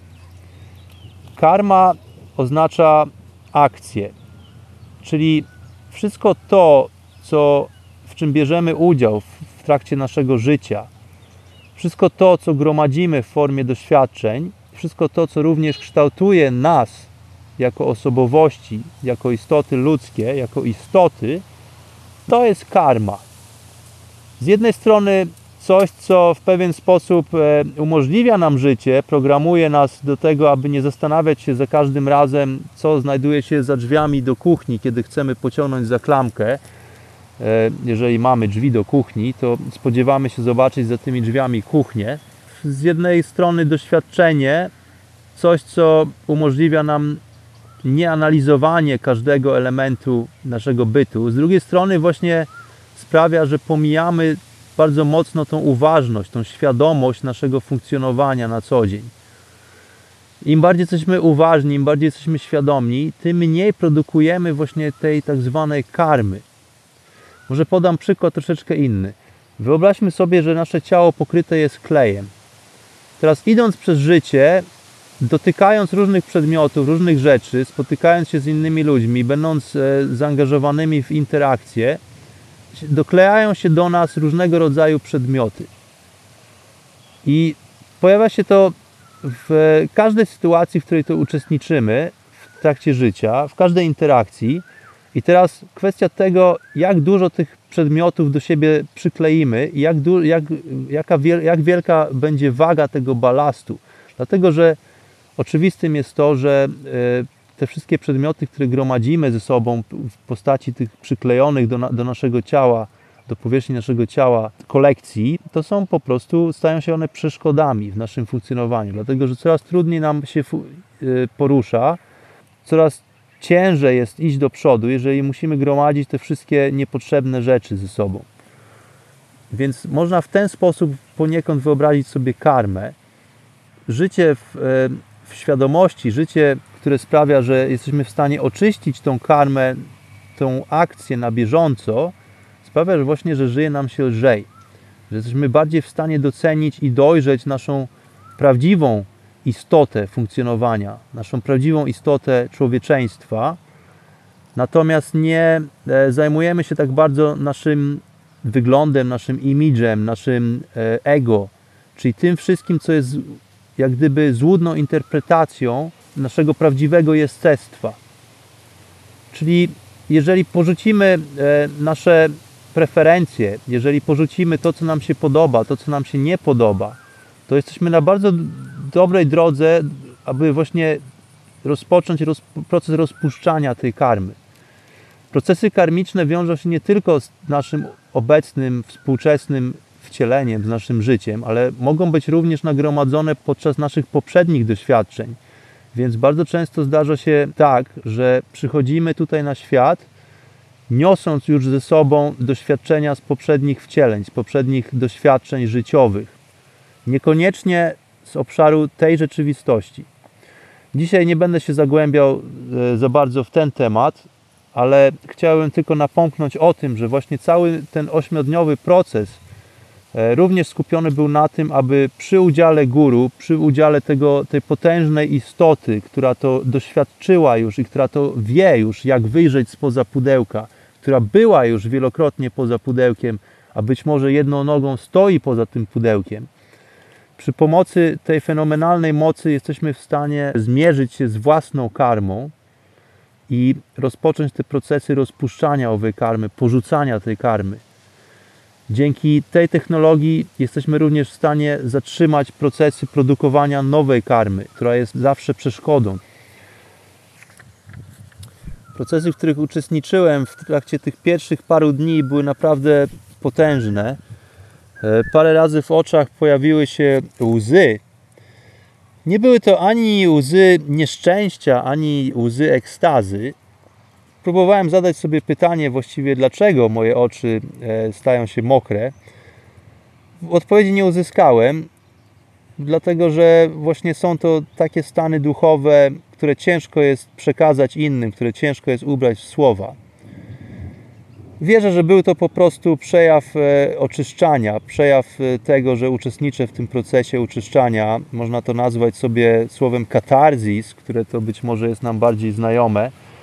Aczkolwiek, tak jak często wspominam, o procesach duchowych i o naszych doznaniach nie warto mówić właściwie w szerszych kręgach, dlatego że, żeby uniknąć po prostu porównywania tego, co się dzieje ze mną z doświadczeniami innych ludzi.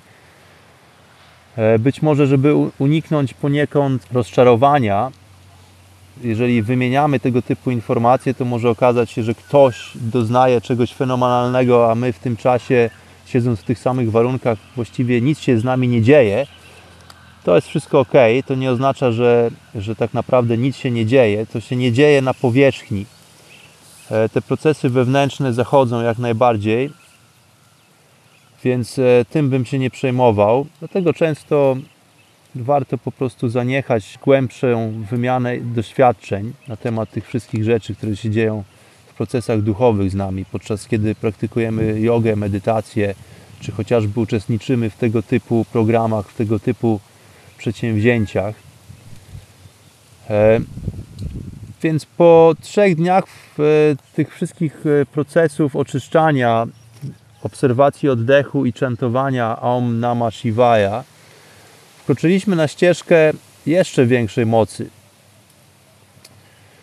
Poniekąd już przygotowani do dalszego procesu, oczyszczeni poniekąd, bez żadnych uprzedzeń, bez żadnych powiązań i przeszkód, ruszyliśmy dalej ową drogą wskazaną przez guru, aż do momentu, kiedy po paru dniach nastąpił moment inicjacji. Inicjacja, czyli wprowadzenie przez mistrza duchowego owej właściwej techniki. Jest to moment jak gdyby poznania tych tajników wiedzy, moment wtajemniczenia. Jest to moment wdrożenia się w tą kompletną metodę, w tą kompletną technikę. Co oznacza samo słowo samyama? Samyama oznacza syntezę, czyli fuzję, zebranie paru elementów. W tym przypadku jest to powiązanie 3 kończyn jogi. Być może paru z Was, drodzy słuchacze, drogie słuchaczki, słyszało wcześniej pojęcie asztanga yoga. Asztanga yoga jest to taki bardzo współczesny styl ćwiczenia, powiedziałbym, jogi, ale bardziej chyba nakierunkowany na aspekty fizyczne, na aspekty zdrowotne tej metody, niż na cały ogólny aspekt duchowy również. Otóż Ashta Anga oznacza dosłownie 8 kończyn. Ashta Anga. Co to są te kończyny jogi? Jest to system jogi, który opisany został przez bardzo wybornego jogina, pana Patanjali. Patanjali jogi był to człowiek, który opisał w swoich yoga sutras, czyli takich opracowaniach właśnie wiedzy jogicznej, on zdołał usystematyzować dotychczasową wiedzę na temat jogi. Dlatego, że w momencie, kiedy Patanjali pisał swoje sutry, w samych Indiach można było policzyć ponad 1800 różnych styli, różnych szkół jogi. Więc Patanjali stwierdził, że jest to zbyt wielki chaos, jest to zbyt jak gdyby rozległa wiedza, aby była użyteczna dla takiego powszedniego praktykanta. Więc postanowił tą wiedzę streścić i usystematyzować, czego rezultatem są właśnie yoga sutry Patanjali, w których to udało mu się w pewien sposób uwidocznić tą właśnie kwintesencję samej metody. Z tego powodu Patanjali uważa się za ojca współczesnej jogi, za tego, który był w stanie właśnie usystematyzować tą potężną dziedzinę wiedzy i udostępnić ją ludziom w bardziej przystępnej formie, w bardziej przystępnych warunkach. Więc pokrótce, co to jest tych 8 kończyn? Tutaj warto pamiętać, że nazywane jest to 8 kończynami jogi, dlatego że one są współważne. To znaczy nie są to ani różne etapy jogi, które należy przechodzić jeden po drugim, czyli na przykład musimy odbyć pierwszy, drugi, trzeci etap, zanim podejdziemy do 4. Wręcz przeciwnie. Jest to 8 kończyn, którymi to posługuje się jak gdyby kompletna metoda jogi, które należy kultywować, które należy praktykować jednocześnie. I te 8 kończyn to są yama, niyama, czyli yama to jest w skrócie to, jak żyć w naszym otoczeniu, jak żyć w naturze, w tym, co znajduje się na zewnątrz nas samych. Niyama natomiast jest to sztuka życia z sobą samym, czyli są to już pewnego rodzaju praktyki wewnętrzne. W skrócie yama i niyama to są takie przepisy, co robić, a co nie robić w życiu. Żeby to życie miało charakter naturalny, żeby było zdrowym życiem. Oprócz tego 3. kończyną są asany, yoga asany, czyli owe postury fizyczne, które to umożliwiają nam zliniowanie się w sposób geometryczny z naszą rzeczywistością, z naszą naturą. Kolejną kończyną jest pranayama. Prana oznacza energię życiową. Yama oznacza umiejętność, tak jak yama i niyama. To są rzeczy, które powinniśmy robić i nie robić odnośnie naszego otoczenia i naszego wnętrza. To pranayama to jest właśnie umiejętność poruszania energii życiowej, czy też odniesienia się do naszych funkcji życiowych. Wiąże się to głównie z pracą, z oddechem właśnie. Kolejna kończyna jogi to pratyahara. Pratyahara jest to proces, w którym to jesteśmy w stanie uzyskać zawieszenie odczuć zmysłowych. Czyli kiedy uświadomimy sobie, że nie jesteśmy ciałem, nie jesteśmy umysłem i tak naprawdę nasze ciało dostarcza nam tylko bardzo ograniczonego zakresu informacji na temat rzeczywistości, informacji, która dociera do nas poprzez nasze 5 zmysłów poznawczych, to jesteśmy w stanie praktykować pratyaharę, czyli właśnie odłączenie się od tych złudnych przesłanek, które to dostarczają nam zmysły. Więc jest to również bardzo istotny element jogi jako całościowej metody do funkcjonowania, do zdrowego, naturalnego funkcjonowania. No i właśnie dochodzimy tutaj do 3 jak gdyby kulminacyjnych aspektów jogi, do tych 3 ostatnich kończyn, którymi są dharana, dhyana i samadhi.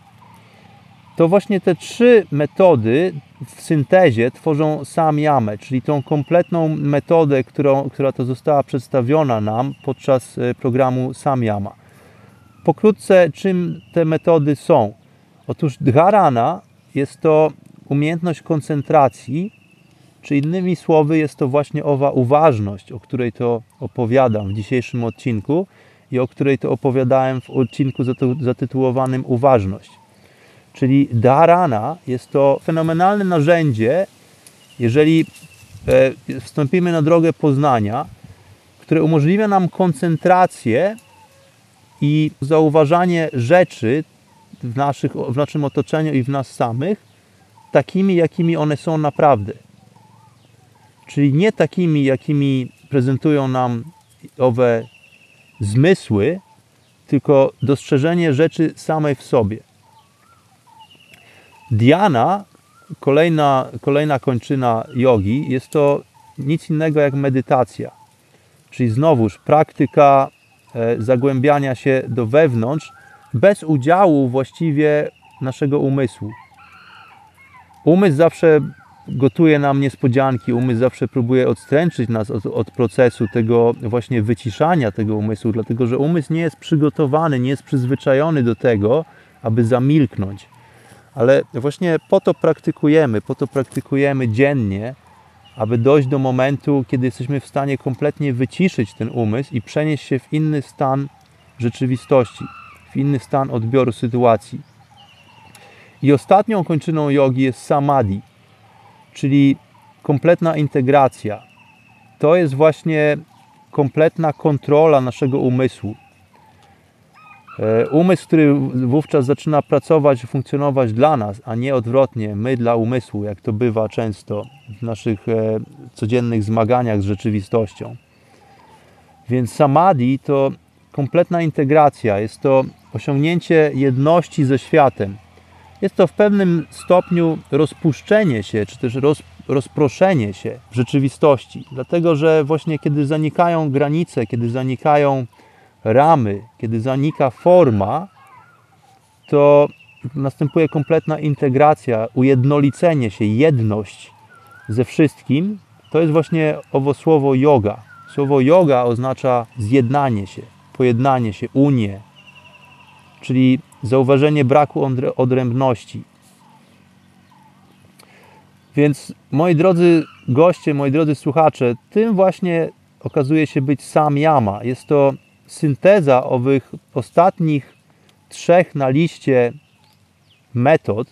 I znowuż nie zapominajmy o tym, że to nie są trzy ostatnie metody jogi. Są to po prostu równoległe do wszystkich innych pozostałych metody, które powinniśmy praktykować na co dzień. No ale właśnie tutaj Sadguru wychodzi z propozycją właśnie stworzenia syntezy, czyli jak gdyby ujednolicenia tych trzech metod. Samyama jest taką formą zwieńczenia jak gdyby praktyk. Tak jak wspomniałem parukrotnie, nie bez powodu, aby wziąć udział w tym programie, musisz odbyć proces przygotowawczy, również musisz ukończyć przynajmniej 4 poprzedzające programy jogi w ośrodku Isha Yoga Center. No i dodatkowo owe 60 dni przygotowań, które okazują się absolutnie niezbędnym procesem. Tutaj już na sam koniec, ponieważ również zaczyna padać deszcz w buszu, w którym siedzę, więc myślę, że jest czas, żeby się po prostu zawijać. I tym samym kończę dzisiejszą opowieść bez wnikania w jakieś szczegóły tego programu, w którym to wziąłem udział, a również pomijając moje duchowe doświadczenia, dlatego że uważam, że tym nie powinniśmy się za bardzo dzielić z paru przyczyn. To zawsze jest sprawa przede wszystkim bardzo indywidualna. Należy moim zdaniem unikać różnego rodzaju oczekiwań, podchodząc do tego typu procesu. Nie powinniśmy również porównywać naszych doświadczeń z doświadczeniami innych, dlatego że ktoś chociażby łatwo może poczuć rozczarowanie, dlatego że można stwierdzić, że coś wykonuje nieprawidłowo, ponieważ nic się nie dzieje ze mną, a inni tarzają się po podłodze chociażby w ekstazie czy agonii. Ale to nie o to chodzi właśnie. Też należy unikać takiego poczucia nieadekwatności, że nie jestem wystarczająco dobry, być może nie przygotowałem się wystarczająco, być może to nie dla mnie itd., itd. Warto po prostu wkroczyć na tą drogę i jej spróbować tak dogłębnie, jak jest to tylko możliwe, bez żadnych oczekiwań, bez żadnych wyobrażeń, bez żadnych porównań z doświadczeniami, które to słyszeliśmy od innych. Więc pomijając te osobiste aspekty wiążące się z udziałem w tym procesie, chcę tylko na koniec już wspomnieć, że program sprawił u mnie pojawienie się dosyć sporej dawki niepewności co do nowej poznanej techniki. Dlatego, że z jednej strony metoda nowa, kompletna o nowej nazwie samyama, z drugiej strony jednak miałem wrażenie, że niektóre elementy tej metody są mi bardzo znajome. Pewne doświadczenia, pewne ćwiczenia umysłu, pewne nastawienie czy też ogląd rzeczywistości były mi już po prostu znajome przed wzięciem udziału w tym programie. Oczywiście pojawiło się również parę nowych rzeczy wartych uwagi. Jestem przekonany, że metoda ta może być wspaniałą metodą, jeżeli kultywowana jest i rozwija się wraz z wkładem naszej pracy, z wkładem naszej indywidualnej energii. To wszystko zależne jest od dozy naszego uczestnictwa i zaangażowania w tym procesie. Dlatego, że również zdajmy sobie sprawę z tego, że owe 8 dni programu, czy też nawet wliczając 160 dni przygotowań, czy też 130 dni, jak to w przypadku niektórych, to nie załatwia sprawy. Jest to wydarzenie, które daje Ci kolejne narzędzie, kolejną praktykę, którą można kontynuować i którą powinno kontynuować się na co dzień.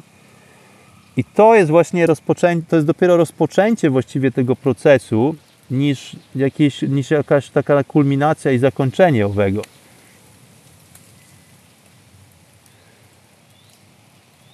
W czasie tak zwanej inicjacji, czyli w momencie takiego zapłonu, można by powiedzieć,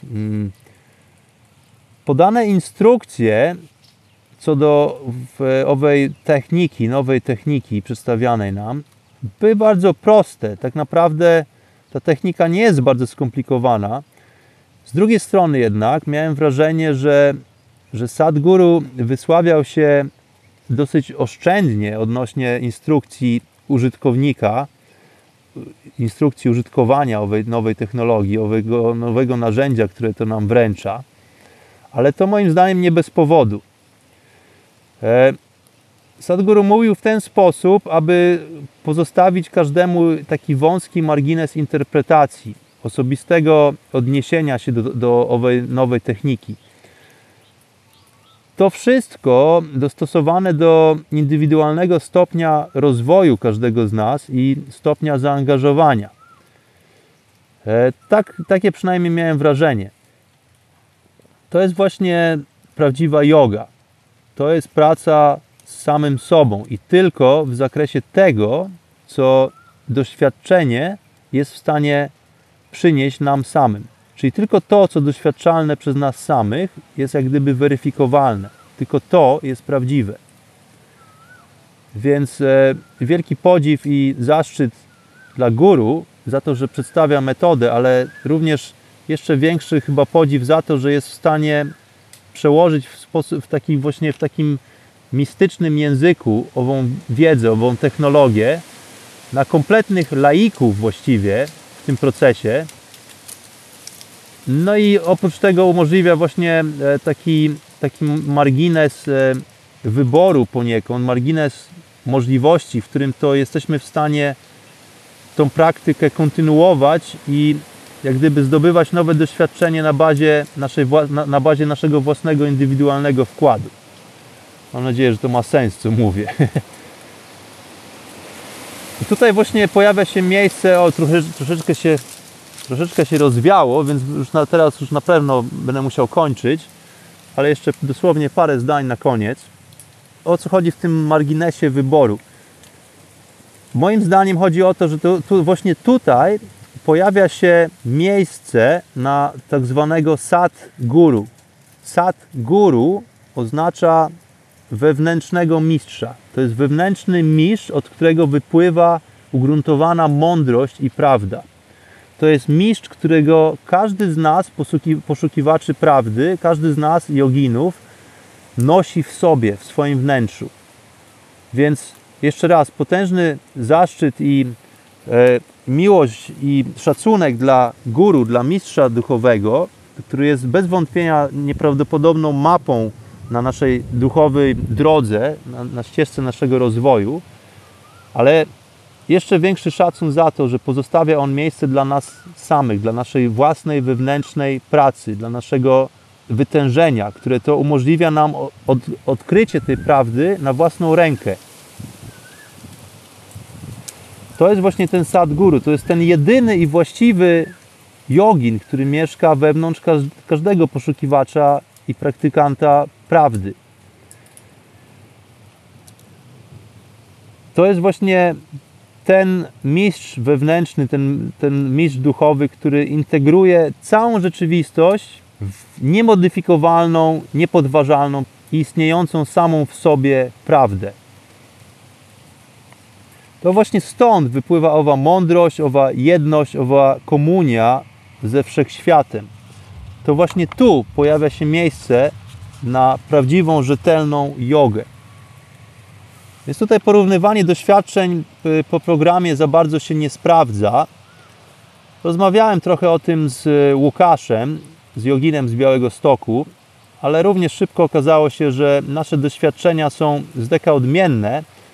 Pomimo tego, że nawiązaliśmy bardzo fajny, przyjacielski kontakt, to te wszystkie właśnie procesy duchowe, pomimo tego, że siedzimy w tej samej hali, jesteśmy jak gdyby odkryci na te same warunki, to te doświadczenia wewnętrzne okazują się dosyć odmienne, więc szybko zaniechaliśmy dłuższych rozmów na ten temat. Zresztą Łukasz o mały włos nie pojawił się w chacie Mistyka jako gość. Był to taki pomysł, żeby właśnie pojawił się pierwszy fizycznie udzielający głosu gość w chacie Mistyka, co moim zdaniem było fajnym pomysłem. Łukasz jest bardzo miłą, barwną postacią. Jest to człowiek, który jest bardzo elokwentny i myślę, że przyczyniłby się bardzo fajnie do rozwoju podcastu Chata Mistyka. Być może pojawi się jeszcze w przyszłości. Natomiast no, nie udało się pomimo moich usilnych starań, dlatego że po pierwsze mój głos absolutnie odmawiał mi posłuszeństwa po programie. Po 8 dniach nieodzywania się do kogokolwiek i po przebyciu ciężkiej grypy po prostu mój głos był zrujnowany i nie mogłem jeszcze mówić swobodnie przez kolejny tydzień. Oprócz tego katar oczywiście. Mieliśmy parę podejść do tego, żeby usiąść i nagrać tą rozmowę. Chciałem przeprowadzić taki wywiad właśnie, w którym to być może dowiedzielibyśmy się o doświadczeniach z tego samego miejsca pod troszeczkę innym kątem. Miałem przynajmniej taką nadzieję. No ale nie udało się. Nic straconego, natomiast mam nadzieję, że to wszystko jeszcze wydarzy się w przyszłości. Myślę, że jeżeli uda się, to Łukasz zagości w chacie Mistyka. Póki co to na tyle. Będę się żegnał na dzisiaj z Wami, drodzy słuchacze. Ashram opuściłem już dawno temu. Po drodze wydarzyło się mnóstwo rzeczy. Między innymi udałem się samolotem wprost w góry, w podnóża Himalajów, do znanej mi i bardzo lubianej przeze mnie miejscowości Rishikesh, gdzie oczekiwał mnie mój rosyjski mistrz masażu tajskiego o imieniu Sasha. Więc to jest jedna z tych rzeczy, które wydarzyły się do tej pory. W Rishikesh już nie jestem od dłuższego czasu. Po drodze byłem w Pendżabie. Po drodze byłem również w Himalajach, w miejscowości Dharamkot i Dharamshala, gdzie rezyduje Dalaj Lama, o czym opowiem w kolejnych odcinkach Chaty Mistyka. Natomiast teraz żegnam się z Wami bardzo serdecznie. Będę musiał ewakuować się, dlatego że zaczyna padać coraz bardziej deszcz. I nawet już bambusowe pnącza tutaj nie są w stanie chronić mnie od wody. Ptaszki też pochowały się, grzmi i wygląda na to, że idzie dosyć mocna burza, więc będę uciekał. Przesyłam Wam mnóstwo pozytywnej energii, mnóstwo energii życiowych. Pozdrawiam wszystkich bardzo, bardzo, bardzo serdecznie. Mam nadzieję, że miewacie się dobrze. Zapraszam do kolejnych odcinków Chaty Mistyka. Mam nadzieję, że od tej pory już troszeczkę bardziej regularnych. Być może nadal nie co tydzień. Nie jestem w stanie obiecać, że co tydzień będę produkował dla Was nową opowieść, ale postaram się, żeby nowe epizody pojawiły się już wkrótce. Także natężcie ucha i uszu i słuchajcie Chaty Mistyka, słuchajcie moich kolejnych opowieści, wrażeń z podróży. Jestem w Indiach jeszcze przez parę miesięcy, także myślę, że sporo rzeczy się wydarzy i tymi doświadczeniami będę się z Wami na bieżąco dzielił. Pozdrawiam wszystkich bardzo serdecznie. Pokój, miłość i klarowność. Namaste. Pranam.